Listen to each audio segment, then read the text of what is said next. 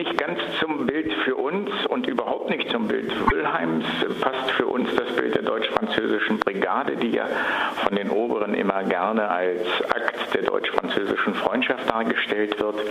Wenn wir uns aber anschauen, was die deutsch-französische Brigade beispielsweise jetzt aktuell in Mali unternimmt, nämlich Krieg zu führen, dann sagen wir, wir pfeifen auf eure Kriege, wir wollen diese Kriege nicht, wir wollen moderne Konfliktlösungen, die ohne kriegerische Auseinandersetzung auskommen. 400 Demonstrierende bekräftigen, wir pfeifen auf eure Kriege. Ostermarsch 2014 in Müllheim. Ostermontag ist im Südwesten Ostermarschzeit. Der Friedensrat Markgräflerland und DGB Markgräflerland hatten auch in diesem Jahr dazu vor die Kaserne der deutsch-französischen Brigaden in Müllheim eingeladen und 400 Menschen waren der Einladung gefolgt. Frieda Müller fordert stellvertretend für den DGB von den Regierenden eine grundlegend veränderte Sicherheitspolitik. Der NATO und Bundesregierung setzten die falschen Gewichtungen.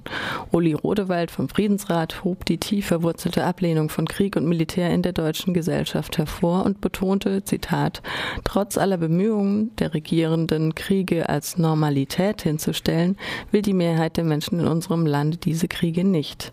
Die Mehrheit der Menschen sagt heute, 69 Jahre nach dem Ende des Zweiten Weltkrieges, wir pfeifen auf eure Kriege. Zitat Ende.